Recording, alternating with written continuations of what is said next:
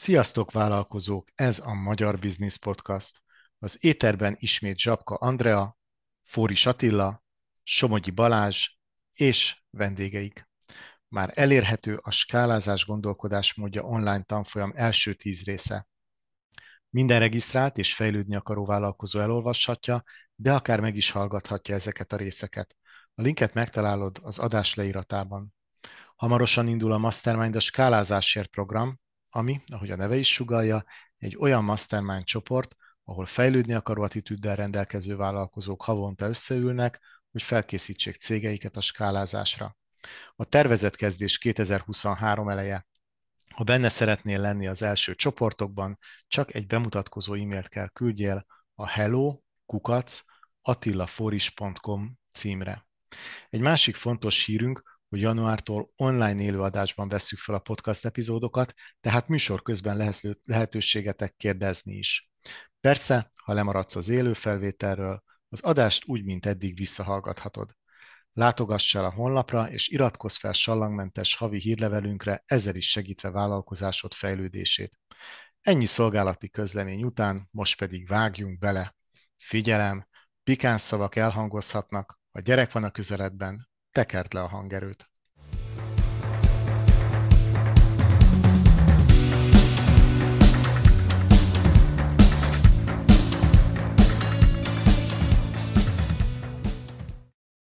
Sziasztok, vállalkozók! Ez a Magyar Business Podcast.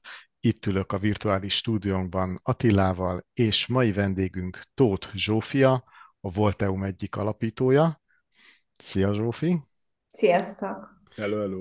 Mielőtt bármit is kérdeznénk és belefognánk a szokásos podcastunkba, mondd el légy hogy mivel is foglalkoztok, mit is takar ez a Volteum cég?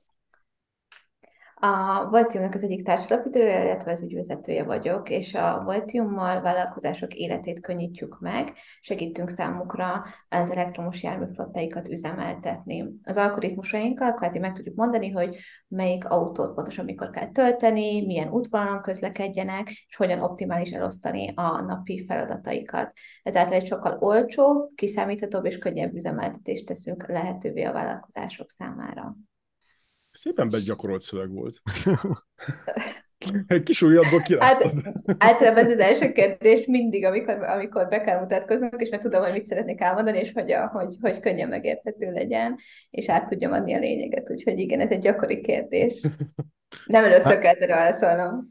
Igen, már is tanultunk valamit, mert hogy éppen befektetés alatt vagytok, ha jól tudom, akkor valamilyen befektetési időszakot zártatok. Mi is ez? Igen, egy elég izgalmas időszakon vagyunk túl. Most zártuk a seed befektetési körünket.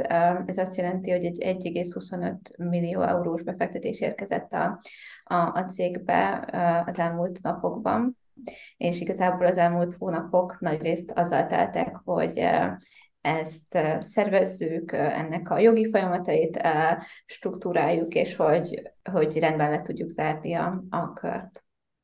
Tehát akkor tényleg nem egyszer mondtad el ezt a Igen, ezt nagyon sokszor el kellett mondanom, igen, igen. Mire igen, valaki igen, idáig igen. eljut. Jó, igen, hát igen, akkor igen. vessézzük ezt ki, hogy jutottatok el idáig, és akkor egy kicsit hadd kérdezzünk rólad, hogy te, mint alapító, volt-e bármi előzménye a családban, hogy te vállalkozó leszel, van-e vállalkozói vénád, vagy volt-e már más vállalkozásod, vagy ez az első, amiben így belevágtál? Ez érdekes, mert nálunk senki nem volt vállalkozó korábban a családban, szóval kvázi első generációs vállalkozó vagyok, és alapvetően nem is, sokáig nem is gondolkoztam azon, hogy vállalkozó lennék, teljesen egyértelmű volt számomra, hogy majd egy nagy vállalatnál fogok dolgozni, és, és lesz egy munkám 9-től 5-ig.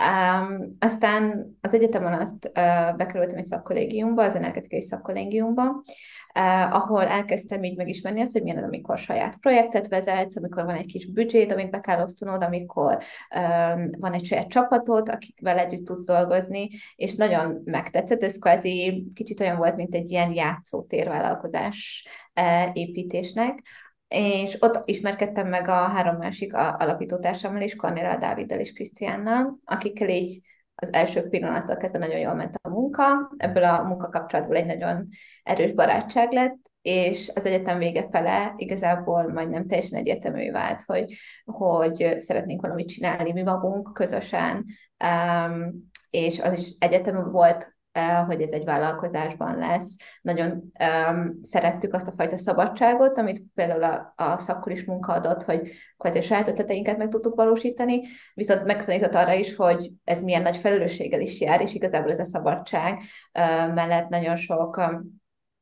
sokkal nagyobb kvázi felelősség is az, amikor a saját magad ura vagy. Um, és ezt nagyon-nagyon szerettük, és emiatt, emiatt kezdtünk el kvázi vállalkozni négyen. Az egyetem az a műegyetem, ugye? Igen, a műegyetem, igen, igen. Szuper, szuper. Hát jó kis keltető az volt már nálunk másik szakkollégiumból eh, vállalkozó, Például talán pont tegnap volt a felvétel egy Ulai Tibornak a BME Management szakkollégium egyik alapítójának. Ő mondjuk oktatóként alapította a szakkollégiumot, de diákként is rengetegen vállalkozásba fogtak. Hogy jött az ötlet? Tehát akkor ezek szerint nem volt még semmilyen rendes munkátok, hanem akkor az, hogy vállalkozni kell, de hogy jött ez az ötlet, hogy éppen ebbe bele kell vágni? És hogy ez majd el fog titeket tartani? Igen, alapvetően amúgy volt minden négyünknek rendes munkája is korábban, szóval én is dolgoztam nagyvállalatnál, illetve a srácoknak is volt több, több korábbi munkájuk is, szóval így látjuk azt a kontrasztot is, hogy milyen mondjuk vállalkozni, és milyen egy, egy normál munkavállalói létben dolgozni.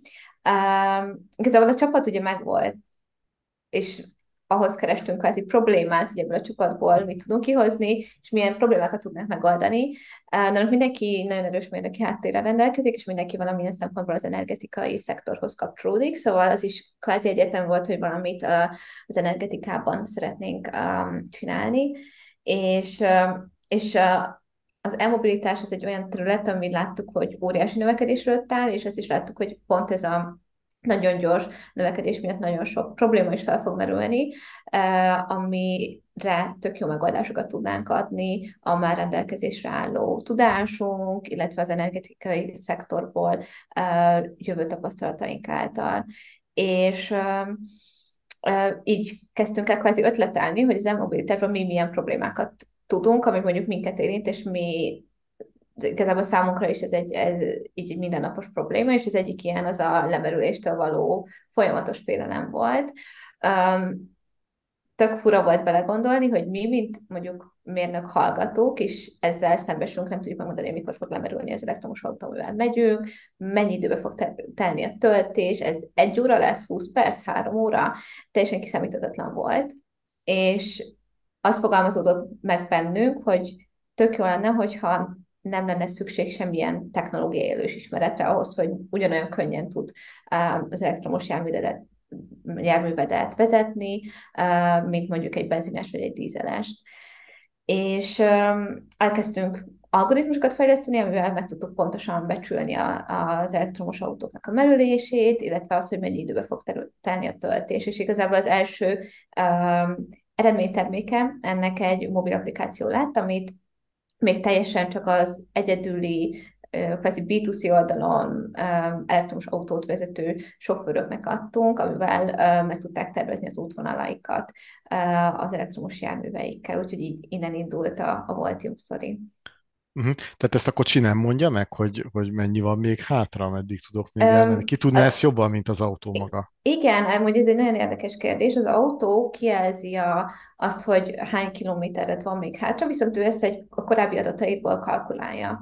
Szóval például, hogyha a városban vezettél, akkor lehet, hogy kijelzi, hogy még 200 kilométert tudsz menni, viszont utána mondjuk rákanyarodsz az autópályára, és mondjuk felgyorsítasz 130-ra, és látod, hogy ez a kijelző vissza fog esni mondjuk 60 km per ó, 60 kilométerre, mert uh-huh. annyival magasabb a sebességet, ami ugye nagyban befolyásolja a, a fogyasztásodat, és nagyban lecsökkenti a hatótávodat uh-huh. is és, és ez egy nagy kiszámíthatatlanságot ad, illetve nagyon sok más dologtól is függ amúgy a merülés, nem csak az autó sebességétől, szóval nem csak az autó belső paramétereitől, uh-huh. hanem külső dolgoktól is. A hőmérséklettől, a színkülönbségektől, a vezetési stílustól, attól, hogy milyen forgalmi körülmények között vezetsz, és e, igazából az algoritmusainkban mindezeket a körülményeket, adatokat e, figyelembe vesszük, agregáljuk, feldolgozzuk, és így adunk egy ilyen optimalizációs megoldást.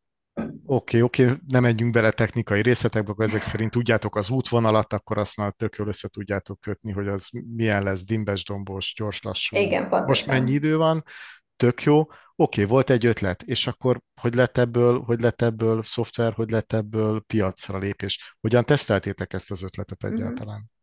Mm-hmm. Mi úgy kezdtük el ezt a, ezt a vállalkozásépítést, és semmilyen előismeretünk nem volt, ténylegesen, ami egyetemre jártunk csak, és azért nem kaptunk olyan nagyon erős, akár gazdasági, akár vállalkozásépítési alaptudást és mi először jelentkeztünk az MVM Edison Startup programjába, ahol bejutottuk a nyolc legjobb csapat közé, és ez egy tök jó platform volt arra, hogy így teszteljük az ötletünket, megtanultuk, hogy ezt hogyan kell validálni, hogyan interjúvoljunk potenciális ügyfeleket, felhasználókat, és igazából az a három hónap egy nagyon uh, intenzív három hónap volt arra, hogy így um, kvázi uh, megnézzük, hogy az ötletünk mennyire életképes, és hogy értemes egyáltalán ebbe további energiát tölni, vagy változtatni. Voltak is kisebb változtatások az ötleten, és majd ezután um, 2020 uh, tavaszán jött ki az applikációnk egy ilyen beta verzióban, akkor mondjuk egy ilyen szerintem ilyen 50-60 fős közösségnek adtunk ki, akik nagy részt magyarországi elektromos autósok voltak, és aztán 2020 nyarán uh, láncsolt az applikáció uh, nyilvánosan is.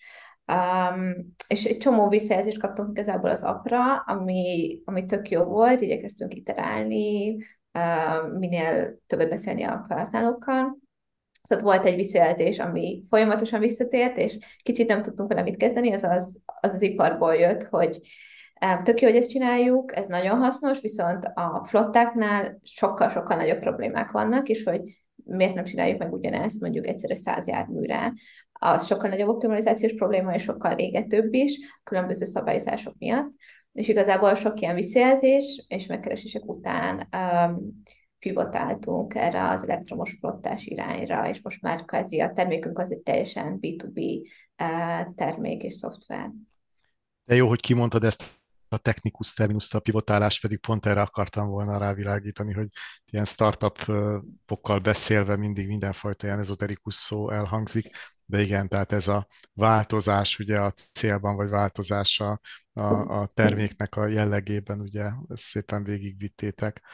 És hogy megy, ez, hogy megy most ez az új modell, hogy úgy mondjam, hogyan vágtatok bele, hogy oké, okay, akkor most már B2B cégeket, flottákat célzunk meg, igen, ez így elmondva, meg így röviden összefoglalva sokkal egyszerűbbnek, meg egy gyorsabb döntésnek tűnt, mint, mint ahogy ez valóban történt.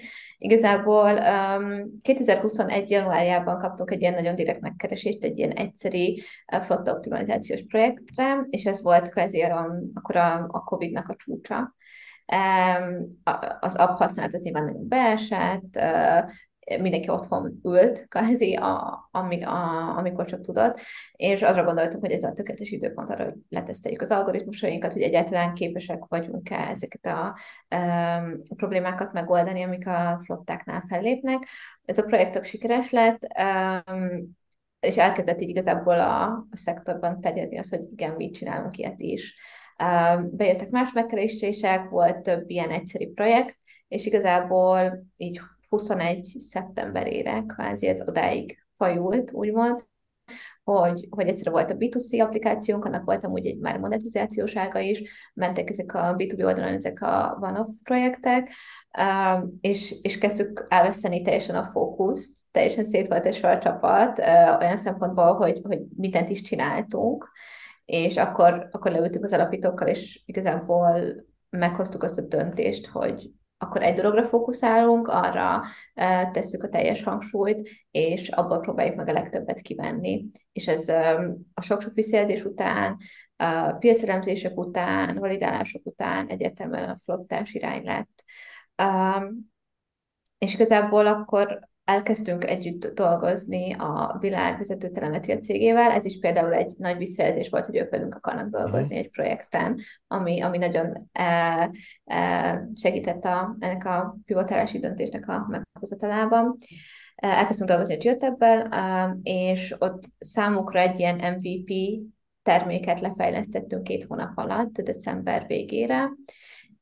Ők ezt jóval is hagyták, elkezdték ők is használni, illetve megmutatták ügyfeleknek, nagyon sok visszajelzést gyűjtöttünk, és akkor igazából a 22-es év első pár hónapja arról szólt, hogy iteráltunk még a terméken, fejlesztettünk, hogy azért egy MVP-nél sokkal erősebb szoftver álljon rendelkezésre a potenciális ügyfeleknek és 22 áprilisában hivatalosan is elérhetővé vált a, a termék a, a Geotab-es ügyfelek számára. A Geotabnek amúgy 3 millió menedzselt járműve van, ők a világvezető flotta management szoftver cége, úgyhogy ez is egy óriási platformot ad számunkra a, a terjeszkedésre, és ez is egy tök jó visszigazolás, hogy minket választottak ebben partnernek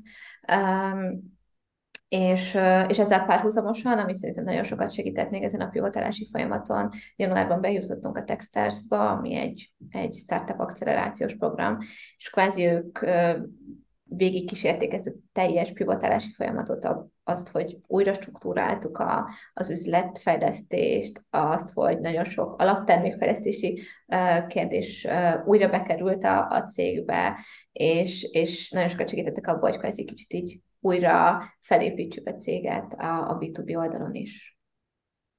Hát ez szuper úgy hangzik, mint egy ilyen kis tündérmese, mintha ez ilyen egyszerű lenne, hogy a mérdököknek van valamilyen klassz tudásuk, és akkor jaj, felfigyelt ránk ugye az egyik legnagyobb telemetriai cég, és akkor jaj, hát akkor így, így úgy kaptunk segítséget. Hogy találtak meg titeket egyáltalán a Geotabnál?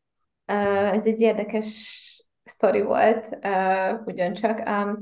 Az egyik mentorunk az egyik inkubációs programból, ahol Magyarországon részt vettünk, kötött össze minket a Geotab egyik legnagyobb ügyfelével, és kvázi ez az ügyfél azt mondta, hogy ő nagyon szívesen használná a szoftverünket, és ténylegesen létezik ez a flotta optimalizációs problémája, viszont ő, ő neki nincs saját flotta management szoftvere, hanem a geotab használja, és azt kellene, ha ez egy geotab épüljünk be, és akkor tudna használni minket. És nyilván ez, ez, egy, ez egy nagyon jó szituáció volt nekünk, mert a geotab így kicsit gyorsító pályára is tett minket, mert ez az egyik legnagyobb európai ügyfelük szeretett volna minket használni, és, és ez így nagyon gyorsította is a folyamatokat. Nyilván nekünk is amúgy ez kihívás volt, hogy ezzel így lépést is tartsunk, um, illetve um, tök jó volt, mert nyilván ez egy bizonyíték volt arra is, hogyha egy mondjuk egy ilyen nagy ügyfélet érdekli ez a megoldás, akkor nagy más, nagyon hasonló, nagyobb ügyfeleket is érdekelni fog. Úgyhogy ez a, így, így tudtunk így kicsit gyorsabban bejutni a, a Geotaphez. Tudsz mondani egy rossz hírt? Bocsánat, tudsz mondani egy rossz hírt? Uh, mert, ami az tényleg, egész... mindegy, igen, mert ez, ez annyira izé, ilyen földön kívülnek tűnik Jaj, ilyen tündérmesének, hogy világ, ilyen pedig ez a valóság az valószínűleg nem ilyen volt, hanem ilyen hőkemény, ilyen bért izzattatok és kínlótatok és agyakat igen, Igen, igen. Az, azért mondom, hát szerintem például a, a, igen, a pivotálási döntés az szerintem egy, egy nagyon-nagyon nehéz döntés volt. Um, ugye előtte, amit tudtunk, az az, hogy hogyan kell, vagy még azt se tudtuk, de abban volt tapasztalatunk, hogy B2C oldalon hogyan kell applikációt fejleszteni, ott azért már a teljes fejleszt, a fejlesztőinkkel is ugye ebben dolgoztunk több mint egy éve.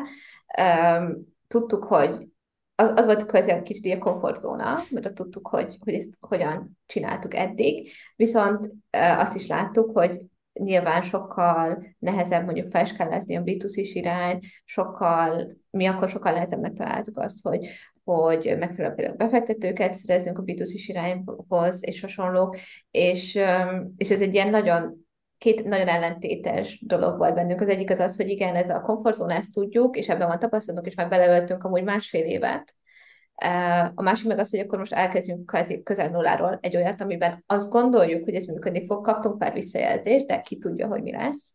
És szerintem ez egy, ez egy nagyon nagy kockázat volt egyfelől, másfelől meg az is kockázatos lett volna szerintem, hogy ebben maradunk a B2C irányba, amikor látjuk, hogy mondjuk az majdnem biztos, hogy nem lesz annyira sikeres. De hogy ezt szerintem így mentálisan megélni, azt, hogy mondjuk valamiben másfél év, évnyi munkát beleteszel, és akkor azt mondod egyik napra a másikra kvázi, hogy akkor elkezdesz valami más um, dologra fókuszálni, persze nem teljesen más, szóval azért nagyon sok dolog alapjából ugyanaz, de hogy azért jelentősen eltérő dologgal foglalkozni, ez szerintem egy, egy nagyon nehéz döntés volt így, így alapítói szemszögből. És akkor szóval, hogy ment el? Leültetek egy fehér tábla elé, csináltatok egy osztopot, és akkor igen, nemek, és akkor jöttek a különböző ötletek, meg, meg elvek, mm. hogy miért, miért igen, meg miért nem, vagy hogy, hogy ment a folyamat? Igen, igazából nagyon, ez nagyon hasonló volt, hogy addigra már így, így, így megvoltak azok, hogy milyen kvázi ilyen use case-eket tudunk kiszolgálni B2C oldalon, B2B oldalon, és igazából azt csináltuk, hogy összegyűjtöttük az összeset, amúgy Balatonon voltunk Krisztiánik nyaralójával, és akkor ott nem tudom, hogy ilyen három napos folyamat volt, összegyűjtöttük az összeset, és mindegyiknél felsoroltuk azt, hogy mi a pozitívum, mi a negatívum, mi a kockázat, és mi lehet az ilyen nagy jelenség. És akkor hm. ezeket így, így össze, összegyűjtöttük. Szerintem alapvetően is nagyon szeretünk egy kicsit struktúrába gondolkozni, hogy így lássuk, hogy ténylegesen uh, mi áll előttünk, mik a problémák, mik a kívások. Mérnökök, és... mérnökök. Igen, igen, igen, igen, igen, hogy mérnökök, mérnökök. Hogyne? És, és, és ez alapján döntöttünk, de és ez szerintem nem, nem volt egy könnyű döntés, és amúgy um, utána is egy csomószor eszembe jutott, hogy ú, ez biztos, hogy a, a, a tényleg a jó döntés volt, és, és azért ez, ez nem, nem, nem volt egyáltalán egyértelmű, hogy ez, ez, ez, ez a legjobb irány, uh, de kicsit úgy is voltunk vele, hogy akárhogy is döntünk, az szerintem sokkal fontosabb, hogy százszerzalékosan beleálljunk, és azt mondjuk, hogy jó, akkor erre fókuszálunk, és mindent beleteszünk, mint mondjuk a döntés maga, mert szerintem így a kivitelezés az sokkal, az, a kivitelezésnek óriási szerepe van abban, hogy, hogy mennyire lesz mondjuk siker egy, egy ötletből, úgyhogy um, így is álltunk hozzá, hogy oké, okay, muszáj meghozni a döntést, hogy fókuszáljunk, de bármit, amit döntünk, akkor abba beleállunk százszerzalékosan, és akkor azt visszük. Szuper. Ne, ne, árulj el, ne árulj el olyat, amit még nem lehet elárulni, de egyébként akkor ez a befektetés, amit említettél az elején, ez a Geotaptól jön, vagy ez teljesen más? Tehát, hogy annyira szoros együttműködés, hogy ők elkezdenek bevásárolni nálatok, vagy az még, az még nincs itt? Nem, nem, ez teljesen, teljesen más. Um, az fontos volt így az első ez az első nagyobb intézményi befektetési körünk. Ez fontos volt számunkra, hogy, hogy kevésbé stratégiai befektetők érkezzenek, mert azért meg szeretnénk így függetlenek maradni. Nyilván a Geoteben kívül is vannak más telemetria szolgáltatók, akik számára érdekes a, a szoftverünk, úgyhogy szerettük volna ezt a függetlenségünket így megőrizni. Oké, okay, oké. Okay. Bocsánat. Mondjad. És a másik kérdés ugye, hogy hogyan finanszíroztátok eddig ugye a nagyobb befektetések előtt ezt a munkát, jó pár mérnöknek kell rajta dolgozni, ugye nektek is valamiből élni kell. Honnan volt a legelső befektetés? Igen, a, a Techstars szállt be a cégbe, januárban bejutottunk a Techstarsba, és ez egy, egy, egy befektetéssel is járt, úgyhogy úgyhogy a, jelenleg ők a, ez az első, első befektetőink. Um, mi azért így alapítói szinten is elég sokáig nem is vettünk fel fizetést egyáltalán, mert tudtuk, hogy igazából mindent szeretnénk beletenni a cégbe, és hogy kvázi hosszú távon gondolkozva minél többet tudjunk majd később uh-huh. kivenni is, meg hogy, hogy minél tovább tudjunk jutni. Úgyhogy, úgyhogy Texter szállt be januárban, és akkor az kvázi um, egy egészen, az így egy, egy ideig elég volt, vagy hogy ez, ez egy ideig kitartott, és a Texas után közvetlenül csatlakozott öt angyalbefektető még júniusban, és most pedig ugye lezárult ez a nagyobb kör. Szuper, szuper. Igen, azt akartam kérdezni, hogy tudsz mesélni nekünk arról, hogy hogy, hogy néz ki ez az EV piac, az Electrical Vehicle piac, hogy látjuk a híradóból, hogy ennek is van most már elektromos autója, meg a másnak, meg hasonló. De azért így, hogy fleetek vannak, hogy egész elektromos hadsereg, ez, ez hogy néz ki? Kiknek vannak ilyenek? Hol vannak a, a nagyvilágban elérhető, milyen cégek használják, stb. stb. Tudsz a piacról egy kicsit mesélni? Engem nagyon érdekel, hogy merre a, a háttérbe ezek a, ezek a trendek. Igen, alapvetően a, am, amit most látunk, hogy az elektromos flották terén sokkal gyorsabb a, a kvázi a növekedési ütem, mint például a normál elektromos autók és a normál individuális felhasználók terén, aminek az oka, hogy egyre több olyan szabályozás van, ami korlátozza például az elektromos, korlátozza a flottás autók például behajtását bizonyos városrészekbe, vagy mondjuk sokkal kedvezőbbek az adózási viszonyok egyes területeken elektromos járművek számára, és ami, ami nekünk nyilván egy, egy tök jó lehetőséget is ad arra, hogy ez egy plusz motivációja van a célnak abban, hogy, hogy elektrifikáljanak. A, amit látunk, hogy azért elég erős a növekedési ütem, például a, a Last Mile Delivery, az utolsó mérföldes kiszállítás vonalon, őket érintik talán így leg, legerősebben ezek a korlátozások, azáltal mondjuk városrészekben már nem tudnak bejutni, vagy csak külön ilyen napi díjak megfizetésével tudnak bejutni, például a benzines vagy dízeles furgonok, úgyhogy ott látunk egy nagy növekedési ütemet. Magyarországon is már vannak amúgy flottákban elektromos járművek a kiszállításnál, ez Nyugat-Európában még nagyobb mértékű, illetve ami még nálunk egy ilyen fontos use case, ez például a, a, az olyan munkavállalók, akik mondjuk egy nap három tól tíz címet érintenek, ez akár lehet mondjuk egy, egy szélszes munkavállaló, akinek el kell mennie három különböző uh, címre egy nap, vagy mondjuk lehet egy,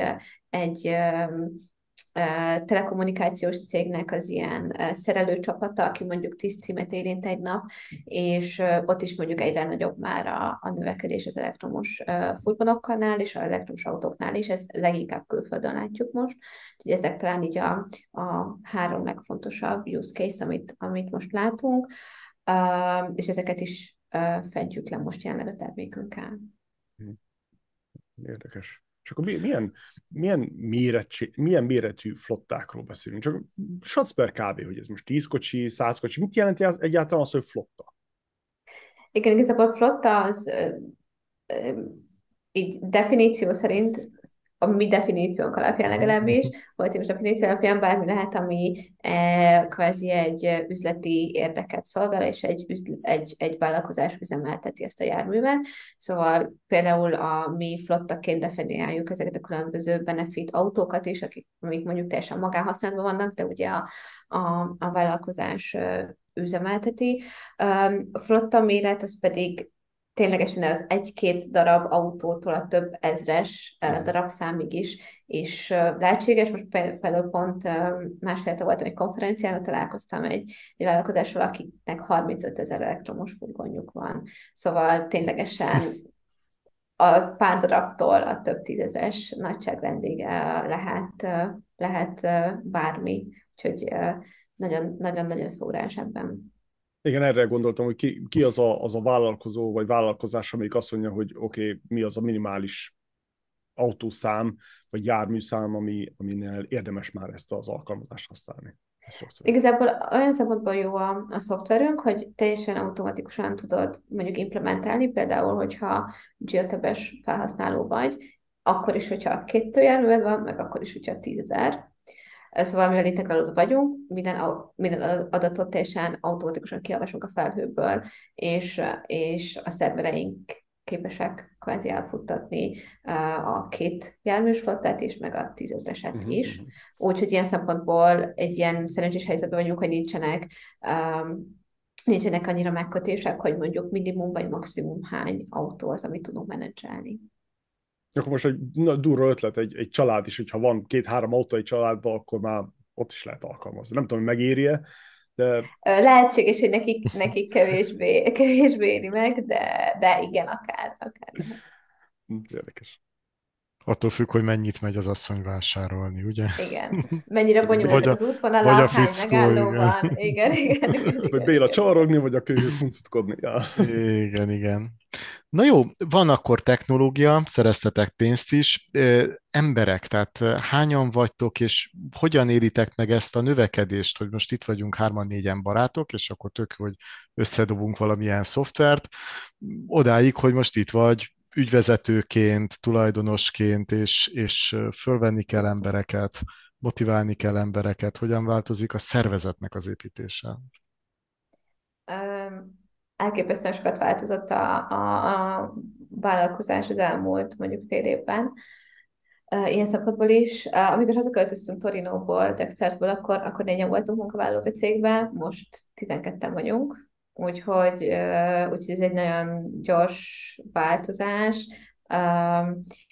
Nehéz amúgy így szerintem lépést is tartani, és, és kvázi, ez azért nem egy ilyen organikus növekedés, szóval nem az volt, hogy nem tudom, havonta egy-egy ember csatlakozott, pont mondjuk múlt héten jött négy ember egyszerre, szóval, hogy például ez is egy ilyen óriási változás. Ami um, ez a meg másfél szerezte akkor a, igen, igen, igen, igen, az igen. Um, ami persze még mindig amúgy egy nagyon kis vállalkozás vagyunk, de, de nekünk ez is egy óriási változás, hogy, hogy eddig 8 voltunk, most meg már 12-en. Um, amúgy a srácokkal nagyon sokat beszélünk erről is, így a, így a mentális oldaláról is, meg a munkaszervezésről is. Alapvetően én nagyon szeretek így struktúrában gondolkozni, meg nagyon szeretem, hogy minden rendben van, rendezettem van, és tudja mindenki, hogy mi a következő lépés, látja a hosszú távú célokat, és ez nagyon fontos volt, hogy ezt így át tudjuk adni az új munkavállalóknak is. Nyilván ez egy folyamat, de például ami szerintem így nagyon jól sikerült, az az, hogy kialakítottunk egy ilyen onboardingot az új munkavállalóknak, és mindenkinek megvan, hogy oké, okay, akkor ezeken kell kvázi így keresztül mennie, ezek, ezeket kell elolvasnia, megvan, hogy a Dávid a CTO-nk tart egy ilyen technológiai onboardingot, a Cornél a CPO-nk tart egy ilyen termékkel kapcsolatos onboardingot, a Chris, aki a kereskedelmi vezetőnk, a a CSL kapcsolatban tart, én elmondom az ilyen operatív, meg általános céges dolgokat, szóval, hogy kvázi igyekeztünk egy ilyen kis struktúrát kialakítani, hogy, hogy minél hamarabb megkapják azokat az információkat, amik alapján már el tudnak kezdeni hatékonyan dolgozni a cégben. Ez nyilván nagy erőforrást igényel tőlük, de hiszek abban, hogy, hogy ez hosszú távon ki fog fizetődni, aztán majd meglátjuk, még nincs, nincs róla adatpontom, hogy ez mennyire lett sikeres.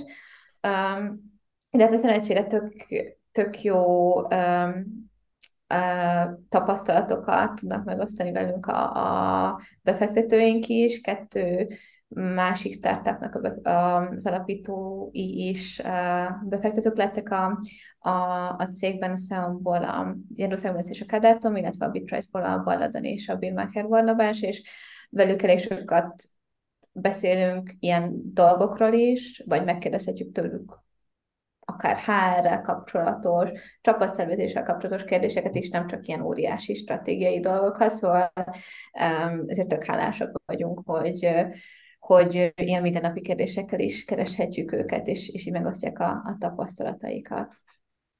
Igen, igen, szervezetfejlesztési oldalról akartam mondani, igen, ezek megtérülnek, ez a jó onboard. Oh, meg, a, jó meg, a, meg a jól átgondolt növekedés, akkor is, hogyha gyors lehet, lehet gyorsan növekedni, csak ügyesen kell csinálni, úgyhogy szuper.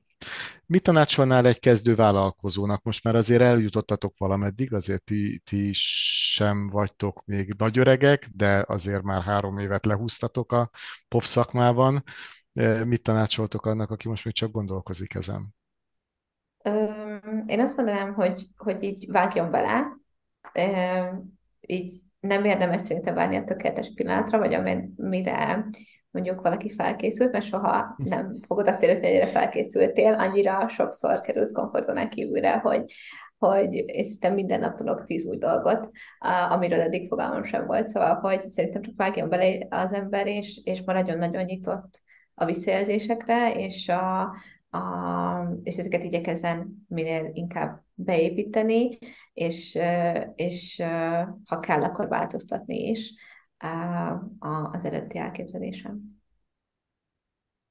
Mi alapján válaszol mentort magának mondjuk egy, egy vállalkozó? Jó, ti programokhoz csatlakoztatok, de hogy azon belül volt-e választási lehetőségetek, hogy mm-hmm. most A vagy B mentorhoz megyünk, kiválasztott, igen, ők vagy ti? Igen, igen, volt. Uh, például a Texasban ez egy nagyon érdekes folyamat volt, ott, ott egy ilyen kölcsönös választás volt, és azt kellett, hogy közé a mentor is válaszol minket, és mi is választjuk a mentort. És uh, nekünk, ami a legfontosabb volt, nyilván voltak céljaink, hogy miben kell segítség, de az volt az elsődleges szempont, hogy egy nagyon erős összhang meg legyen közöttünk és a mentor között, mert a nap végén meg kell velük osztanunk egy csomó olyan dolgot, ami eh, nehézség, ami mondjuk komfortzónán kívül élmény, ami eh, sérülékenyé tesz minket, és szeretnék ezt olyan emberrel megosztani, akiben meg tudunk bízni. És például a Techstars-ban ez annyira jól sikerült, hogy ketten az ottani mentoraink közül most már az angyal befektetőink is. Uh, szóval én nagyon-nagyon hiszek abban, hogy ez az összhang az, ami elsődlegesen meghatározza az ilyen mentor-mentorát kapcsolatot, és, és persze másodlagos, de ugyanúgy nagyon-nagyon fontos az az, hogy ténylegesen milyen szakmai tudást tud adni, és hogy abban tudja segíteni, ami, amire a legjobban szükséged van. Szuper. Egy kicsit már érintettük azt, hogy merre tart a világ, meg hogyan nőnek ezek az elektromos járműflották, de milyen más trendek vannak, amik még a ti működéseteket befolyásolják? A, merre tart a világ az EV-n túl? Szerintem talán a legnagyobb trend, vagy leg, minket leginkább érintő kvázi ilyen um, változás, ez a, a fenntarthatóságnak a középpontba kerülése. Um, pár éve szerintem még ez egyáltalán nem volt ennyire kulcskérdés, és inkább csak egy ilyen plusz dolog volt, amit nem tudom, pár honlapra ki volt írva, mhm. aki, ahol így az embereknek eszébe jutott. Most már ez szerintem egy ilyen kulcskérdés lett. Minden második uh, posztban a LinkedIn-emen feljön a net zero kifejezés, és, és amellett, hogy van nagyon sok szabályozás is, így a fenntarthatóság témájában szerintem nagyon sok nagyvállalat kvázi részben magától is tett nagyon impresszív kitűzéseket a fenntart és fenntarthatósági célokat. Úgyhogy szerintem ez az, ami, ami nagyon meghatározza most a világot, és én nagyon kíváncsi vagyok arra, hogy ez, ez hogy fog alakulni, és, és főleg most, most egy piaci körülmények, azok milyen hatással lesznek erre a, a fenntarthatósági mozgalomra, mondjuk így. Uh-huh. Reméljük, hogy nagy, egyébként egy pár napja voltam az Art of Projects konferencián, ami meg a projektmenedzsereknek a, ez ilyen éves konferenciája, és ott is egyébként elhangzott a projekt meg a trendeknél, hogy a fenntarthatóság, és minden, ami fenntarthatóságot célzó projekt, legyen szó akár infrastruktúráról, de bármi egyéb ilyen startupokról, az majd, az majd fölfutóban lesz. Úgyhogy igen, egy irányba, egy irányba tart mindenki, igen, erre, igen. E, erre megy. Hál' Istennek, vagy végre, meg remélhetőleg nem csak szóban, hanem valójában is. Ez az, hogy... Igen, reméljük egy, lesz. egyenlőre úgy tűnik nekem, hogy csak sokat beszélünk róla. Igen, ez a green, a... greenwashing sok helyen megy, mehet, de hát hát ha előbb-utóbb kikényszerülnek a, a értelmes projektek is. Bízunk benne. Oké, okay, jó, technológiáról beszélgettünk, és hát itt a programozóknál föl kell tenni a kérdést, hogy mesterséges intelligencia. Nektek milyen mesterséges intelligencia kötődésetek van? Ö, alkalmazunk ilyen, ilyen típusú technológiát, illetve most uh, egyre, egyre nagyobb hangsúlyt fektetünk a, arra, hogy, hogy ebből így a maximumot igyekezünk kihozni, és a nálunk felgyűlömlő fogfog adatot tudjuk használni uh, az algoritmusainknál, úgyhogy, úgyhogy használjuk. Szerintem úgy nagy lehetőségeink vannak nekünk is. Látom, hogy a más iparágokban is szinte óriási lehetőségeket ad a mesterséges intelligencia. Nagyon nagy kihívás is amúgy ennek a, a, az okos és hatékony használata, de, de mi is dolgozunk ezen a, ezen a területen. Uh-huh. És a biztonság most, hogy mondtad, ugye rengeteg adat van, az kell is a mesterséges intelligenciához, tök jó. És hát a biztonság? Ö, ez kulcskérdés, főleg így a, a geotab miatt is, illetve most az első nagy ügyfelünknél is az elsőleges szempont volt a biztonság, majd hogy nem fontosabb volt, mint hogy a termék maga milyen. A, egy ilyen nagyon-nagyon részletes átvilágítási folyamaton kellett végigmennünk ahhoz, hogy, hogy egyáltalán leszerződjenek velünk, és még nem is az, hogy elindul az együttműködés, csak hogy, hogy legyen egy, egy alap megállapodásunk. Úgyhogy igazából úgy látom, hogy hogy anélkül, hogy nem lennének megfelelő biztonsági rendszereink, nem is tudnánk így, így ügyfeleket szerezni, úgyhogy, úgyhogy ez az, az ilyen kulcskérdés, és ez is egy tök nagy tanulság volt nekünk, hogy lehet, hogy nagyon jó a termék, lehet, hogy, hogy nagyon sok energiát veszítünk a termékfejlesztésbe, de hogy körülbelül ugyanennyi energiát bele kell tenni abba, hogy az infrastruktúra stabil legyen, és abba, hogy, hogy biztonságos legyen. És ezt szerintem mondjuk egy éve biztos, hogy nem gondoltunk volna. Igen, igen, meg nem csak ugye az adatot kell védeni, meg nem csak az, hogy még ne szivárogjanak ki az adatok, hanem ez mindig rendelkezésre álljon. Igen, igen, igen, igen. Most, most ugye így a, a nagyobb ügyfelek kapcsán egy elég magas rendelkezésre állást is kell garantálnunk, és, és ez is egy olyan kihívás, ami, amire így nem azt mondom, hogy nem számítottunk, de sokkal hamarabb mhm. jött el, mint gondoltuk. Uh, úgyhogy, úgyhogy ez is például az elmúlt pár hónapnak egy megoldandó kihívása volt, amit mondjuk sikerült így uh, átlépnünk és megugranunk. Mm, nyilván plusz az illetékesség, ugye, hogy tényleg illetéktelen férjen hozzá, de sokan nem gondolnak arra, hogy akinek meg hozzá kell férnie, az viszont mindig lássa, az pont, pont ugyanebbe esik. Hát a másik meg az emberi, meg a fizikai tényezők, mindenki az IT rendszerét védi, aztán meg fölírja egy kockás papírra a jelszavát, akkor ki is, ki is dobhatta az egész jó rendszerét a kukába. Igen. Igen. Na igen, igen. Hát örülök, hogy ezzel is foglalkoztok. És mi a fényes jövő? Tehát merre, merre szeretnétek növekedni? Hogyan látod a, a ti növekedéseteket mindennek fényében? Most termékfejlesztés terén elkezdtünk fókuszálni arra, hogy minél több funkciót kiadjunk a flotta operátorok számára is, kvázi egyre több adatot feldolgozunk, és lássák az általunk feldolgozott agregált adatokból, hogy hol vannak a járművek, mi ténylegesen a legjobb döntés, amit a flotta operátor meghozhat, lássanak kimutatásokat, dashboardokon keresztül, fogyasztásról, töltésről és hasonló, szóval egy, elég sok ilyen típusú mhm. funkció fog kijönni a következő időszakban, illetve most, ami egy, egy fontos lépés, hogy a termékünk jelenleg Európában érhető el, de hamarosan Észak-Amerikában, az Egyesült Államokban, illetve Kanadában is már elérhető lesz. Ez valamennyi technológiai fejlesztésre is jár, szerencsére az algoritmusaink nagy része az, az működik bárhol, viszont egy-egy dolgot ezért ki kell cserélni azért, hogy, hogy ott is um, ugyanúgy tudjon működni, mint, mint itt Európában, illetve nyilván ez elég nagy üzletfejlesztési kihívással is jár, úgyhogy, úgyhogy ezek ilyen, ezek kvázi most a legnagyobb fókuszterületek a, a vállalkozás életében, illetve ami talán nem, nem ennyire a az üzletfejlesztés és termékfejlesztéssel kapcsolatos, hanem, hanem operatívabb dolog, az pedig a, a csapatépítés, az, hogy ez egy folyamatos felvételi módban vagyunk, nagyon, nagyon keressük a, azokat a, a, az embereket, akik nagy hozzáadott értéket tudnak adni a, a csapat számára, a fejlesztőket, üzletfejlesztéssel foglalkozó szakembereket, úgyhogy, úgyhogy ez is egy nagy kihívás így a, az alapítói csapat számára hmm. napokban. Akkor ez a kettő, tehát technológia, meg akkor az üzletfejlesztés. Igen, igen, igen. Ez nagyon jó, mert amikor mondtad, hogy volt a pivotálásotok, és hogy hogy született meg ez a döntés, akkor csak ilyen fél szóval említetted, hogy volt egy háromnapos boundunk a Balatonnál, tehát az mindenki ott volt, vagy akkor az kifejezetten a, a tulajdonosok? Uh, alapít, akkor, akkor még igazából körülbelül négyen voltunk csak, meg volt két Tehát mindenki. Igen, volt két freelancer fejlesztő, akivel együtt dolgoztunk. De amúgy igen, ilyen alapítói offsite-oknak nevezzük, szoktuk tartani uh-huh. három napokat. Hát igyekszünk azért ilyen két-három havonta, amikor azért azt szerintem egy ilyen jó, jó gyakoriság, amikor, uh, amikor összeülünk, és akkor ténylegesen azt csak arra szálljuk, hogy a nagy stratégiai kérdésekkel foglalkozunk, és nem semmilyen operatív dologgal.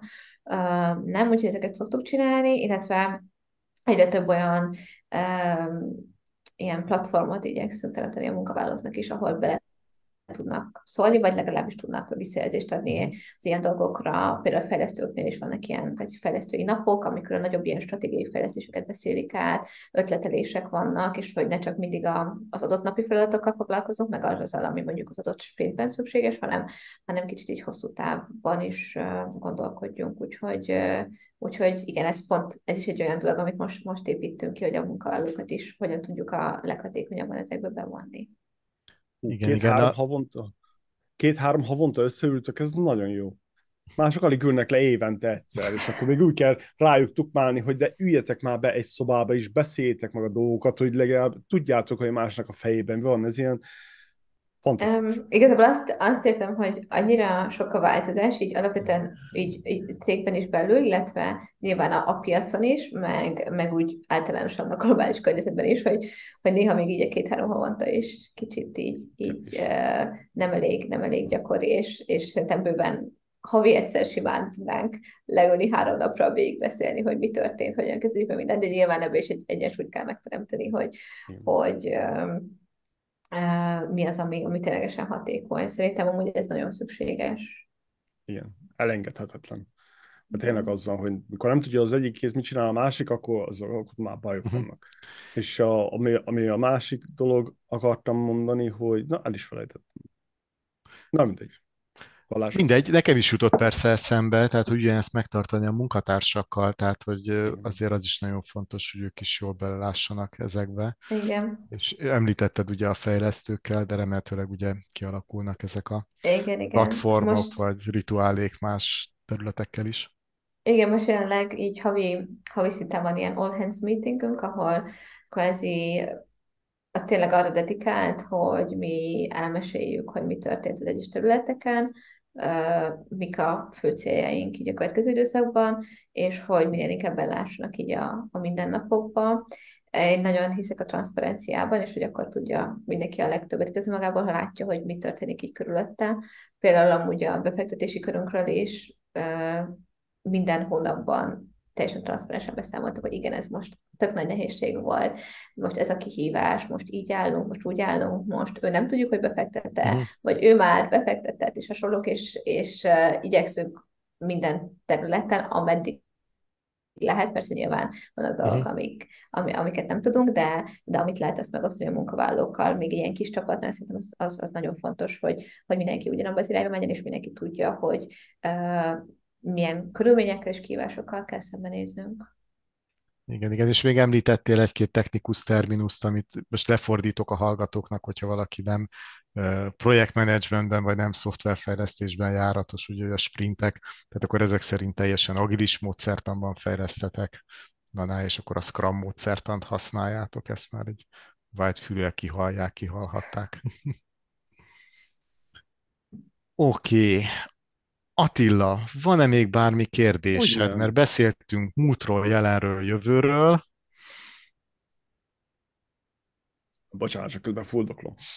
Természetesen. Szóval ami nekem nagyon érdekel, ez a, ez a termékfejlesztés, probléma megtalálás, illetve a, a, az ötletnek a validálása. Ugyebár nagyon sokan azt látom, hogy egyre, egyre könnyebb milliárdosnak lenni, és egyre nehezebb milliómosnak lenni. Vagyis a, amit értek ez alatt az, hogy, hogy sokkal nehezebb jó eredeti ötletet megvalósítani, megtervezni, illetve egy problémára egy jó ötletet kitalálni. Most a kérdésem az, hogy tényleg annyira egyedül csináltok, hogy, hogy ilyen még mindig próbálom összeszedni a gondolataimat, hogy mi a, mi a tapasztalatotok ilyen szempontból, milyen tanácsot adnátok egy, egy tech startupnak? Azért kérdezem az egészet, mert például múltkor hallottam egy ilyen ötletet, hogy fú, milyen fasz ötlet, nem tudom micsoda jobbra-balra. Az ötlet az volt, hogy fogják a, csináltak egy ilyen szoftvert, de eldobom azt agyamat tőle, akkor a hülyeségnek tartom. Csináltak egy ilyen szoftvert, hogy lecsobantják a Twitter uh, channeledet, és a legmenőbb twitteket azt kinyomtatják egy könyvbe. És ki a fene gondolkodik el ilyesmi? Azért kérdezem, hogy azért, azért határozzuk már meg, valahogy, valahogy adjunk neki egy keretet, hogy, hogy mi az, ami, amivel érdemes foglalkozni. Mert ebben szerint, és a végén nem is kaptak befektetést, ez ilyen akkora hülyeség volt, hogy jaj, hogy, hogy mi a véleményed, tapasztalatod, te, mint nő a techbe, te, mint, mint fiatal vállalkozó, Magyarországról technológiai céget, izé, kijutottak, jöztök ki Amcsiba, stb. stb. Szóval úgy néz ki, nagyon szép, fényes jövő áll előttetek, hogyha nem basszátok, bocsánat. Mi a véleményed erről? Mm, szerintem nekünk, ami nagyon sokat segített a, a kezdetekkor, hogy igazából a saját magunk problémáját oldottuk meg. Szóval, hm. hogy mi is egy persona voltunk, szóval mondjuk mi is, amikor elmentünk elektromos autóval, tudtuk, hogy igen, nem tudom, hogy mikor fog lemerülni, tudom, hogy rosszat ír ki az autó, tudom, hogy nem tudom, ha megállok tölteni, akkor ez a kihívás, akkor ez információra lenne szükségem, ennyi másodpercen van, hogy megtervezek egy útvonalat, szóval, hogy így kvázi magunkon is tudtuk tesztelni, meg éles körülmények között is, és szerintem ilyen szempontból így szerencsés volt ez a B2C oldalú kezdés, mert sokkal egyszerűbb volt, mint mondjuk így validálni a, a terméket, mert nyilván a, az interjú a nagyobb sokkal könnyebben elérhető, uh-huh. mi is ugye saját magunk personái voltunk, úgyhogy, úgyhogy ilyen szempontból ez szerintem egy nagyon-nagyon nagy előny volt, hogy, hogy a saját problémánkat próbáltuk megoldani részben. És a B2B-re való pivotálásnál meg szerintem az nagyon jól jött ki, hogy már volt, voltak tapasztalatunk a B2C oldalon. Persze a kettő, kettő oldal nagyon más, de azért a nap végén mindig egy ember ül be az autóba, aki vezetni fog, és aki fél attól, hogy lemerül. Um, úgyhogy, úgyhogy ez is amúgy segített, hogy még mindig azért van egy, nekünk is egy kapcsolódásunk magához a problémához. Uh, illetve szerintem, ami B2B oldalon nagyon-nagyon fontos, hogy minél többet kell beszélni a, azokkal, akik nek a problémáját megoldod. Lehet, hogy nem ők döntik el a nap végén, hogy most akkor beruháznak a szoftverre, szóval nem a flotta menedzser dönti el a beszerzést, de szerintem nagy nagy segítséget tudnak jelenteni abban, hogy minél jobb szoftvert fejlesztünk, illetve ők is nyilván tudják a, a belső folyamatokat segíteni, például a beszerzés terén, hogyha ténylegesen látják, hogy, hogy van értelme a szoftvernek, és mondjuk kimutatható az, amennyit meg tudnak vele spórolni, akár időben, akár, akár uh, pénzben. Úgyhogy szerintem az nagyon-nagyon fontos, hogy minél többet beszéljünk a, a a konkrét personákkal, akik használják a szoftvert. Amúgy nálunk pont például a, egyik alapítótársamnak ez az egyik nagyon fontos feladata, hogy nagyon sok interjút csináljon, és tényleg heti szinten beszél új felhasználókkal, potenciális felhasználókkal, és ez még nagyon-nagyon-nagyon sokáig így fog maradni, sőt, én azt gondolom, hogy ez optimális esetben az kell, hogy ez mindig prioritás legyen, mert mindig fogunk fejleszteni a szoftveren, soha nem fog véget érni ennek a fejlesztése, mindig lesznek új funkciók, új kihívások, úgyhogy Úgyhogy az interjúzás szerintem, szerintem az nagyon-nagyon sokat segít abban, hogy, hogy tud, hogy jó irányba haladsz-e, vagy változtatni kell, vagy hogy milyen irányba haladj. Csak, csak hogy clarifáljuk a dolgokat. Van egy Béla nálatok a csapatban, aki csak a piackutatással foglalkozik? Nem, nincs. Ez általában amúgy ez egy ilyen, kicsit a piackutatás nálunk ilyen mix feladat. Mindenki foglalkozik picikét vele mondjuk így. Okay. A, van uh, amúgy az üzletfejlesztési oldalon a, egy business analyst kollégánk, a Levi, aki amúgy nagyon sok ilyen típusú feladatot csinál, de nem ez a kizárólagos feladata. Uh, illetve van a Kornél az egyik alapítótársam, aki pedig uh, ő amúgy a termékfejlesztési vezetőnk, a CPO-nk, és ő nagyon sok interjút csinál potenciális ügyfelekkel, a, abban, hogy kiderítse, hogy a mostani termék amúgy miben tudna nekik segíteni, mhm. miben nem, miben lehetne jobb. Uh, úgyhogy, úgyhogy nagyjából um, így, így áll fel, és mi alapítók meg pedig szerintem nagyon sok uh, ilyen típusú tartalmat fogyasztunk, akár így indirekten is, mondjuk LinkedIn-en keresztül, meg direkten is, uh, mondjuk amilyen híreket olvasunk és hasonlók, és így is nagyon sok tudás így ránk ragad, úgymond, a, amit mondjuk beküldünk Slackre egymásnak, vagy ami, ami, ami tök jó ötletet ad a, a, ahhoz, hogy hogyan tudnánk fejleszteni egy céget, akár üzleti, akár termékfejlesztési oldalon. Ó, tetszik. Akkor úgy tűnik, hogy mindenki ilyen open-minded, és akkor foglalkozik azzal a nem egy-két-három dologgal, hanem öttel, és akkor próbáljátok az infókat minél jobban kisikerelni különböző Ja, hát musz, muszáj szerintem, mert még mindig Nagyon azért ez egy kis vállalkozás, szóval, hogy Igen. persze most már vannak sokkal jobban definiált felelősségi körök, mint mondjuk voltak két éve, de még mindig kicsit olyan is, hogy hát nem azt mondom, hogy mindenki foglalkozik mindennel, de hogy azért um, azt szoktam mondani, hogy kicsit ilyen svájci bicska embereket keresünk a csapatba, akik, uh, akik nem feltétlenül annyira ilyen specifikusan mondjuk egy-egy nagyon specifikus területhez értenek nagyon jól, hanem inkább olyanok, akik, akik szeretnének sokat tanulni, belelátni sok dologba, és, és nem érnek meg attól, hogy mondjuk egyik napra a másikra valami új típusú feladatot kapnak. A tipikus startup. Igen, igen, igen szerintem teljesen tipikus, igen, igen, igen, igen, igen. Ez, ez Mondjuk... a jó dolog ebben a startup életben, hogy sosem tudod, hogy mivel kell foglalkozni éppen aznap. Igen, igen, igen. Ilyen emberek is kellenek. Igen, igen, mondjuk ez elég érdekes, mert hogy, hogy egy ilyen tech cég vagytok, meg egy elég szűk problémát, azért nagyon komoly szakemberek vagytok. Én azért itt ezt cserendzselném, hogy ez a manapság divatos ilyen T eh, tudás van valószínűleg, hogy, hogy széles körű, nagyon széles körű, de nem túl mély nagyon sok helyen, és azért megvan a mély tudás nálatok, gondolom én abban az adott területben, amire fölvettétek. Igen, szerintem az nagyon fontos, de, de az is fontos, hogy, hogy nyitottak legyenek az emberek arra, hogy, uh-huh. hogy új típusú kihívások legyenek. Például, ami szerintem most egy ilyen jó, jó szituáció, vagy példának az az, hogy most mondjuk a fejlesztésnél egy, volt egy nagyobb mondjuk backend fejlesztésünk, ami egy olyan technológia volt, amivel egyik fejlesztőnk se dolgozott eddig korábban, uh-huh. és persze nagyon jól értenek a mostani technológiánkhoz, és szerintem elképesztően tehetségesek, és, és nagyon jó munkavállalók, viszont az is nagyon fontos volt, hogy azt mondják, hogy igen, akkor ezt is megtanulom, és akkor nem tudom, három nap alatt zero to medium expert, vagy valami hasonló szintre elér, elérjenek, és, és hogy szívesen hozzájönnek ilyen kívásokhoz, és, és nyitottak legyenek így, így, így a tanulásra, mert nagyon sok olyan dolog jön még be, amire mondjuk nem tudunk specifikus embert felvenni, uh-huh. hogy megoldja ezt a problémát, hanem azoknak az embereknek kell megoldani, akik, akik itt vannak. Nagyon jó. Következő kérdésem. Nők a techben. Ugye a technológiai cég vagytok, te nő vagy, mi a véleményed? Hogy látod? Hogy kéne több uh, fiatal nő, fiatal nő, nagyon fiatal, már eleve az, hogy ilyen, ilyen fiatalon cégvezető sikeresen.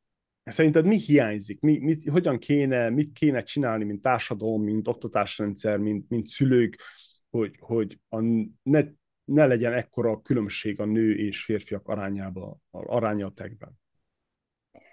Szerintem hogy ez egy, ez egy tök hosszú folyamat, szóval ez nem, nem egy olyan dolog, amit így egyik napról a másikra így fel lehet oldani. Mm, Amúgy például nekem az egyetemen egy tök jó tapasztalat volt, én energetikai mérnökként végeztem uh, alapképzésen, és ott, uh, ott ilyen 30-40 százalék volt, azt hiszem, az ilyen nő, női arány, ami szerintem tök jó.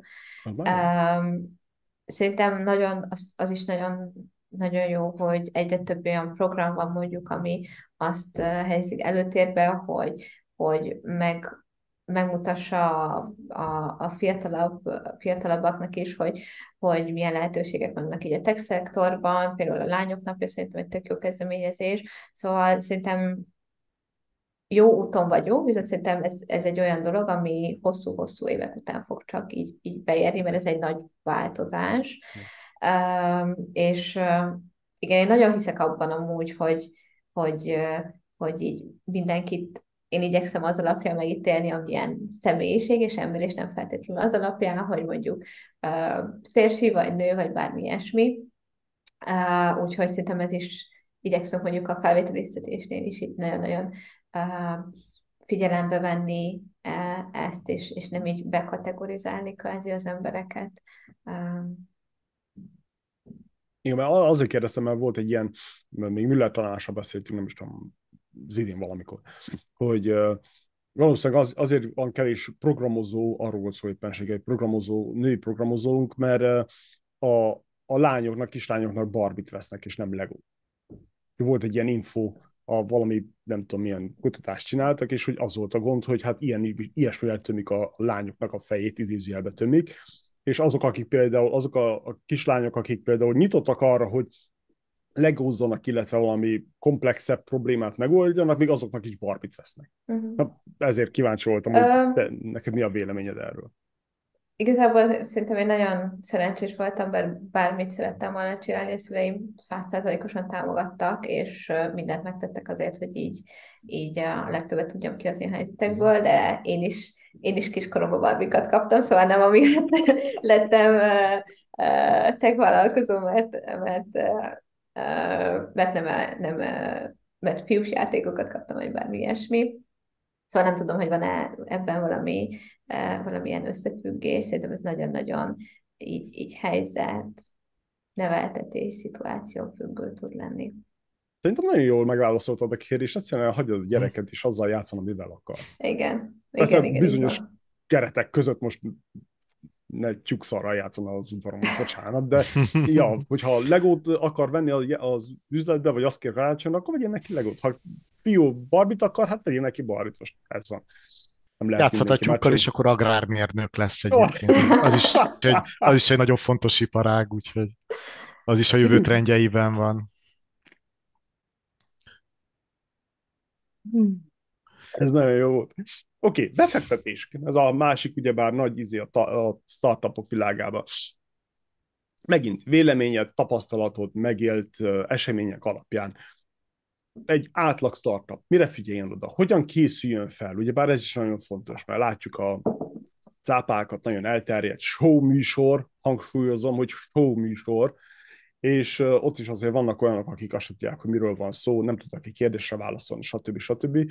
Hogy hogyan készüljenek fel szellemileg, informáló, információval, illetve termékekkel, hova, milyen szinten húzza fel az MVP-t, mit jelent az, hogy MVP, stb. stb. Szerintem nulladik körben el kell dönteni a, a vállalkozónak, hogy szüksége van-e befektetésre. Ez mostanában egy nagyon menő dolog lett, hogy jaj, befektetést kapok, és sokan azt gondolják, hogy ez validálja a céget. Én ezt amúgy nagyon nem így látom. Szerintem nagyon-nagyon sok vállalkozásnak lehet, hogy nincs is szüksége arra, hogy befektetést kapjon. És szerintem a befektetésnek a másik oldalát sokan nem látják, hogy tök jó, hogy, hogy kapsz egy nagyobb összeget ahhoz, hogy gyorsabban tudjál növekedni, meg hogy gyorsabban meg tud valósítani az elképzeléseidet. Viszont ez azt is jelenti, hogy egyfelől nyilván vesztesz is a tulajdonrészedből, másfelől mm, például a kockázatőke befektetőknek egy nagyon erős például növekedési elvárása van, és egész, egész más mindset rendelkeznek, mint mondjuk, ha egy KKV-t szeretnél felépíteni, ami tök oké okay a KKV építés, és szerintem ez zseniális, és nagyon-nagyon sokat hozzáad a gazdasághoz, de, de, de egész más a, a felfogás ott, illetve akkor, amikor, amikor kapsz egy kockázati tőkebefektetést, és szerintem ez nincs nincs elégszer hangsúlyozva, hogy az által kapsz befektetőt, ez nagyon-nagyon jó, főleg, hogyha nagyon jó befektetőket kapsz, akkor az nagyon sokat segítenek a, a tőkén felül is, viszont egy nagyon erős nyomást is kapsz kvázi, hogy egy nagyon erős növekedési elvárás van, um, egy csomó dologban már nem egyedül fogsz dönteni, mert nyilván beletettek egy csomó pénzt a cégedbe, szóval ez a, szerintem ez teljesen normális, hogy szeretnének pár dolgot jóvá hagyni, vagy beleszólni és, és, és egy egész, egész más lesz szerintem a szituáció, mint, mint hogyha egyedül építed a cégedet. Szerintem ez van olyan vállalkozás, akinek tök jó, és szüksége is van a vezetőkére, és nagyon jól tudja kezelni. Van olyan, akinek meg egyetlen szüksége, és mondjuk nem szeretné kiadni az irányítást, és szerintem ez sokszor nincs kihangsúlyozva, hogy amúgy egy csomó cégnek amúgy nem kell. Mi amúgy ezt így így tudatosan át beszéltük az alapítókkal, és nekünk egyetem volt, hogy szeretnénk befektetőt, nem csak a tőke miatt, hanem nekünk az ilyen alapvető szempont volt, hogy hozzon más mm, hozzáadott értéket is. Nyilván first time founderok vagyunk, első vállalkozók, um, nagyon hasonló háttérből jövünk, mint mindannyian mérnöki háttérrel, szóval, hogy mi olyan befektetőt is kerestünk, aki tud segíteni praktikus dolgokban is felhívhatom, bármikor bármilyen problémám van, és, és, és nagyon, nagyon segítőkészen áll hozzánk, és nem csak azon, hogy adja a pénzt, és akkor találkozunk fél év múlva. Szóval én azt mondanám, hogy elsőnek gondolja át a, a vállalkozás, hogy szüksége van egyáltalán befektetésre, és utána pedig az, hogy milyen elvárásai vannak a befektető vele, mennyire szeretne egy ilyen szoros kapcsolatot a befektetővel, mennyire szeretne, mekkora összeget szeretne, honnan szeretne, így globálisan, mik, a, mik azok a területek, ahonnan mondjuk plusz hozzáadott értéket tudna hozni a befektető, és, és szerintem az is fontos, hogy legyen minél inkább előkészülve a, a csapat. Nagyon nehéz felkészülni, de hogy mondjuk legyen kész a pitch legyen egy alappénzügyi terv, legyenek meg az, hogy mondjuk mire költenéd azt a pénzt, amit szeretnél bevonni, mik a terveid, ez meddig elég. Uh, Uh, és nekünk, ami még sokat segített, hogy mi eléggé felkészültünk arra is, hogy mik azok a kérdések, amik felmerülhetnek a befektetőknél. Szóval nem csak az, arra, arra lépésre készültünk fel, mi az, amit mi elmondunk a befektetőknek, hanem hogyha mondjuk visszakérdeznek, mondjuk valamilyen challenge kérdést, akkor arra hogyan válaszoljunk úgy, hogy, hogy meggyőzzük őket. Mindkettőtökhöz szól egy kicsit a kérdés, hogy a befektetők ilyenkor mennyire azzal a szempontrendszerrel jönnek, hogy én el akarom adni, majd ezt befektetek, mit tudom én, x x millió forintot, dollárt, eurót, és akkor azt majd x éven belül szeretném, hogy 10x-ér, 100x-ér eladjuk, és akkor abból én majd szépen megkapom a magam százalékát, vagy mennyire, mennyire van benne az, hogy ők azért ezt hosszú távon úgymond tartani akarják a befektetésüket, és itt egy, egy hosszú távon fönnálló profitábilis dolognak lesznek a részesei. Én azért az elsőt látom, hallom sokszor, hogy nekik az az érdekük, hogy hizlaljuk föl, drágán adjuk el, és akkor mindenki megkapja a pénzét. Öm, szerintem a kettőnek kicsit így a keverék, amit én tapasztaltam legalábbis, legalábbis a mostani befektetőinknél. Um, én azt gondolom, hogy mindenki nálunk így eléggé hosszú távra tervez, mondjuk ez nyilván egy korai fázisú befektetés még nálunk, szóval így az 5-7 év az a minimum, amivel szerintem tervez a legtöbb befektetőnk, de lehet, hogy inkább még több is. Uh-huh. Viszont az is a céljuk, hogy ebből egy nagyon nagy cég legyen, és vagy el legyen adva, vagy tőzsdére megyünk, de hogy nem, nem az a céljuk, hogy majd az osztalékot kiveszik, és, és abban mm. fognak meggazdagodni. Szóval, hogy ezért is van egy nagyon erős növekedési elvárás, hogy mondjuk 5-7 év múlva mondjuk százszoros értéken át tudják venni. Most csak ezt hasamra ütöttem, de hogy így... De igen. Így, hát. Ez, a, ez, ez van, amit így át kell gondolni a, a befektetőknek. Uh, úgyhogy, uh, úgy én úgy látom, hogy hosszú távra is terveznek, mondjuk 5-10 év, de az is megvan, hogy, hogy ebből egy nagyon nagy céget akarnak csinálni, hogy, hogy kijöjjön igazából nekik is a matek a, a befektetési mhm. alapjuknál. A profitabilitás, meg szerintem um, eddig így nem volt annyira ilyen hot topic, viszont mhm. most így a válság begyűrűzésével szerintem a startupoknál is ez egyre inkább megjelenik, és egyre, egyre fontosabb kérdés lesz. Talán így a nagyon korai fázisban, amiben mi vagyunk még kevésbé, de kicsit későbbiekben már szerintem nagyon, eh, nagyon elmegy ebbe az irányba is a befektetés, főleg most, amikor már az is előnyödre válik ezek a piaci körülmények között, hogyha kvázi túléled ezt a nehéz piaci időszakot. Igen, itt Amcsiba, a, Amcsiba, amivel számolnak, amivel tudok szinte konkrétumot, hogy hogy ugyebár a befektetésekből kb. 1-3 százalék lesz unicorn a startupok közül. Uh, attól függ, milyen országban vagy, milyen városban vagy, milyen területen vagy, milyen terméked van, stb. stb.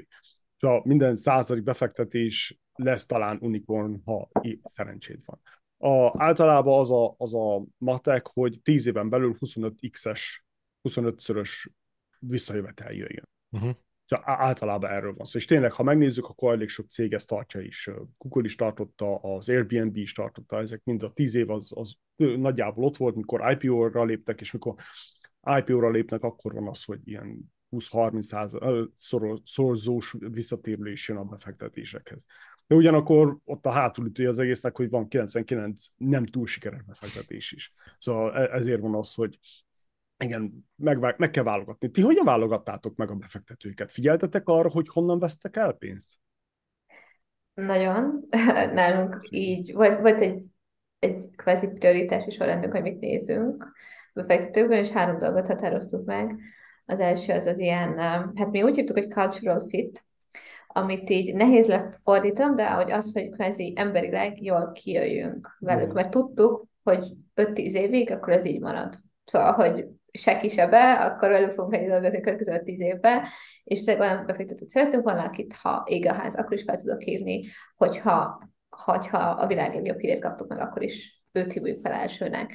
Uh, szóval ez, ez volt az első szempont. A másodlagos szempont az az volt, hogy, hogy um, tudjon segíteni ilyen um, vállalkozás építési, fejlesztési dolgokban is, um, mivel első vállalkozók vagyunk, sok olyan kérdés merül fel, ami lehet, hogy mondjuk egy sokat vállalkozónál fel sem merül, vagy például sok olyan operatív kérdés is van, amiben így kikérnénk a befektető véleményét.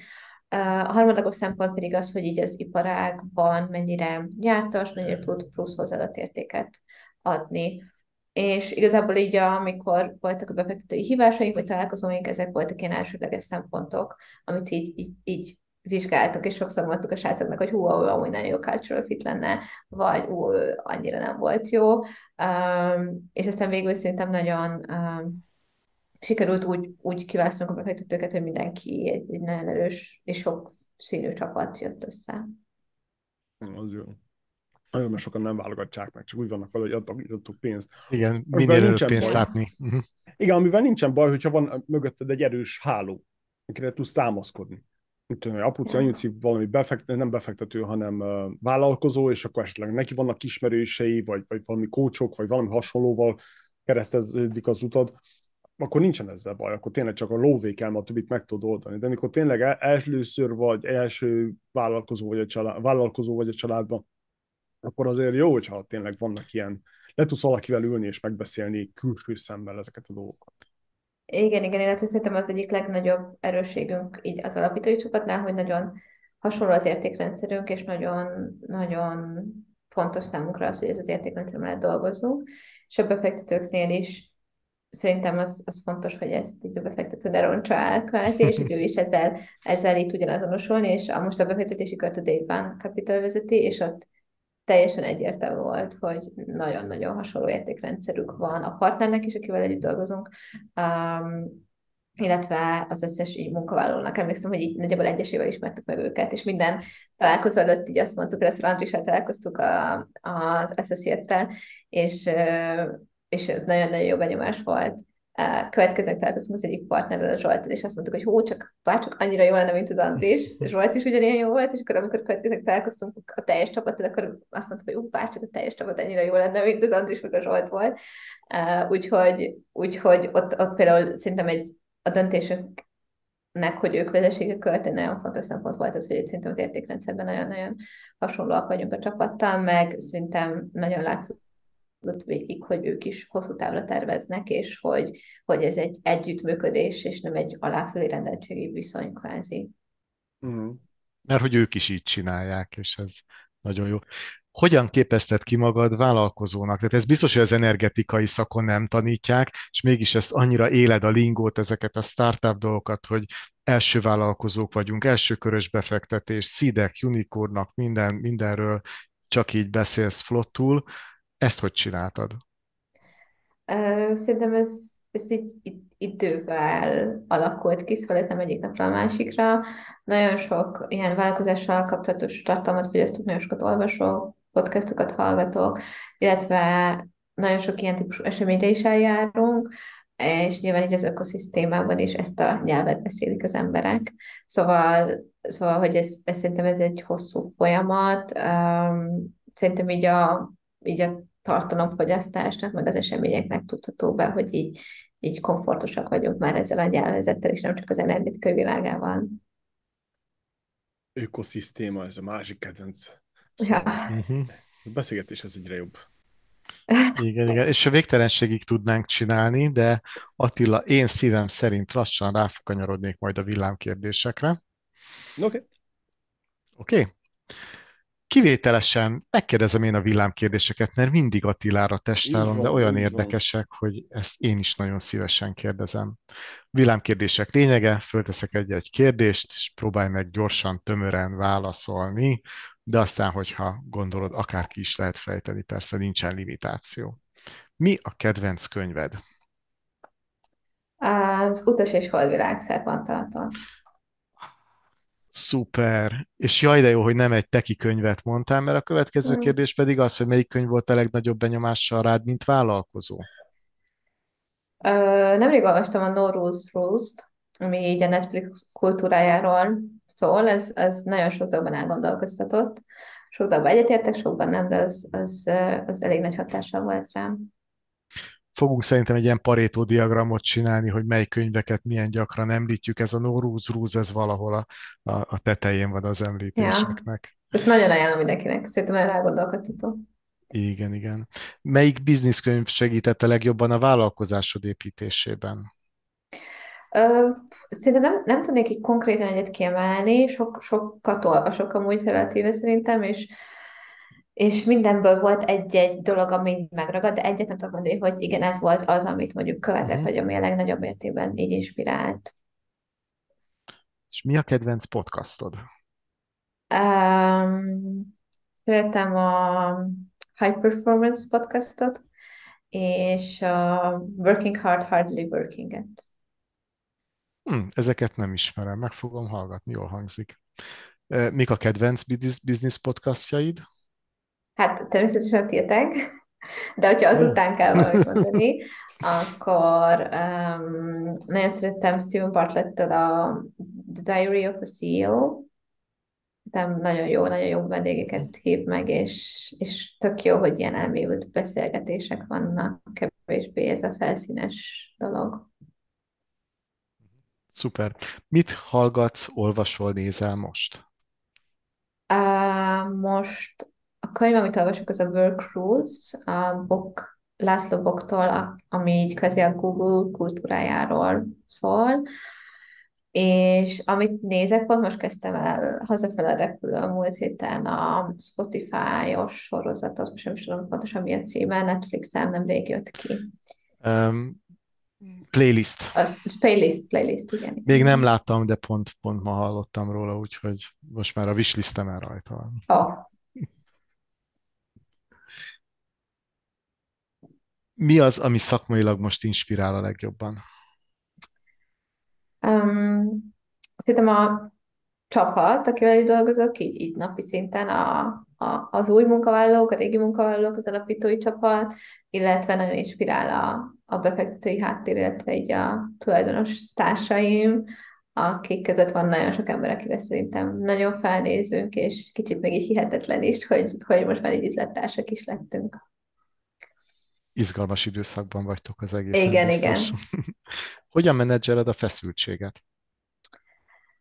Um, igyek, igyekszünk sokat beszélni így az ilyen kívásokról, mentális nehézségekről, feszültségekről így a, az alapítói csapatban, és nekem az nagyon, nagyon sokat segít, hogy meg tudom osztani, meg ki tudom magamból beszélni. Úgy érzem, hogy ha kimondom, és elmondom, hogy mi a problémám, már az is nagyon sokat segít az meg, hogy a srácok még segítenek is, meg, meg így, így átbeszéljük, az meg, az meg pláne. Nagyon szuper, nagyon összetartó a csapat. Igen, Mi igen. van a zsebedben? Uh, nincs zsebem, általában nincs zsebem, nagyon szeretem az ilyen ruhákat, akkor sokszor általában nincs zsebem, de a telefonom mindig a kezemben van, ez majdnem van. Szakmai ártalom szinte. Igen, igen, igen, igen. Megint egy eldöntendő kérdés, doppergés, mert ez nagyon megosztó. Rendezett vagy rendezetlen iroda? Egyértelmű rendezett. Uh-huh. Mit jelent számodra a pénz? Um, eszközt. Eszközt a célok megvalósításához. Uh-huh. És mit jelent számodra a siker?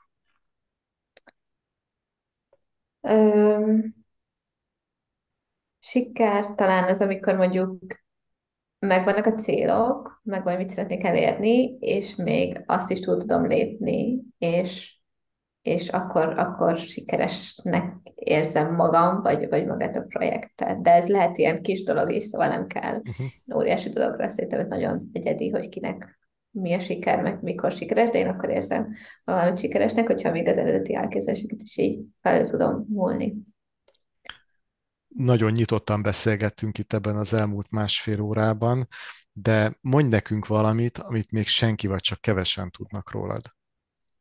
Um, ami meg szokott lehetni embereket, hogy én amúgy a, a alapvégzettségem alapján atomfizikus vagyok, és ezt általában nem nézik ki belőle az emberek, meg, meg eléggé meglepődnek, úgyhogy ez talán olyan, amit, amit kevesen tudnak, legalábbis így, így a, a startupos közegben kevesen tudnak róla. Most, most csattant az ostor az agyamba. fizikus, wow! Igen, igen, szokták mondani, hogy ez nem rakétatudomány, nekem is van egy olyan ismerősöm, akivel van egy közös hobbink, és ő meg e, ilyen űrkutatás nem is tudom, űrkutatással foglalkozik, és akkor így mindig mondjuk, hogy hát ez nem rakétatudomány. Jó, jó, a Zsófinak viszont az. Amit a Zsófi az tényleg az. okay, szerinted mennyire fontos a szerencse az üzleti életben? Tudsz mondani egy százalékot? Um, nulla. Én nem hiszek a szerencsében. Én nagyon abban hiszek, hogy, hogy uh, van ez a kifejezés, hogy luck is an attitude, hogy ha keményen megdolgozol érte, és, és mész a céljét felá, akkor uh, kimutathatóan nagyobb eséllyel leszel sikeres, vagy nagyobb eséllyel fog sikerülni. Szerintem nagyon sokszor van, amikor valami nem jön össze, valamikor összejön, de hogy így szerintem én nagyon hiszek abban, hogy nem a szerencse határozza meg azt, hogy, hogy uh, valami uh, sikerül-e, vagy nem, vagy sikeres leszel-e, vagy nem, hanem a kemény munka. Nagyon érdekes, bocsánat, még van egy kérdés. Nagyon érdekes, hogy azok a vendégek, akik, akik ilyen kockafejűek, és most jó értelemben használom ezt a kifejezést, tudatosan élik az életüket, vagyis megtervezik, és körülnéznek, és, és próbálnak minél többet, minél logikusabb döntést hozni, azoknál ez a, ez a százalékos arány egyre kisebb. Viszont azok, akik ilyen, ilyen á, menjünk, próbáljunk ki valamit, csak hogy csináljunk valamit, azoknál viszont egyre nagyobb. Ez nagyon érdekes, hogy tényleg ez az attitűd, ez nagyon fontos. Kéne majd csináljunk egy ilyen, egy ilyen analitikai Korrelációs számítást, igen, egy ilyen scatter diagram, igen. Hogy ki, mikor, hogyan, miért, izé... Majd egyszer. Oké, okay, oké. Okay. És az utolsó kérdés, nem könnyű. Mi az élet értelme?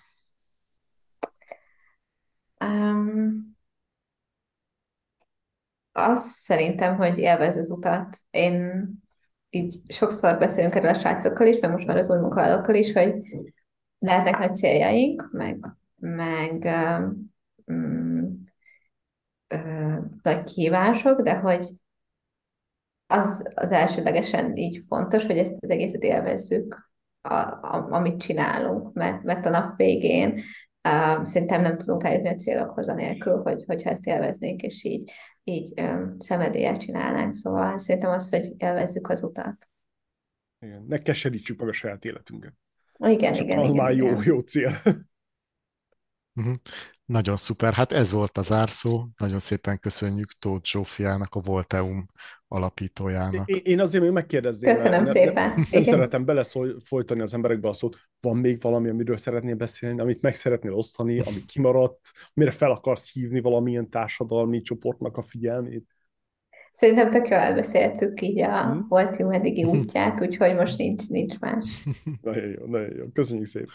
Köszönjük szépen. Köszönöm szépen. Szia, szia. Majd, majd szia, a, a, Bostonba jártok, kijünk le egy kávéra.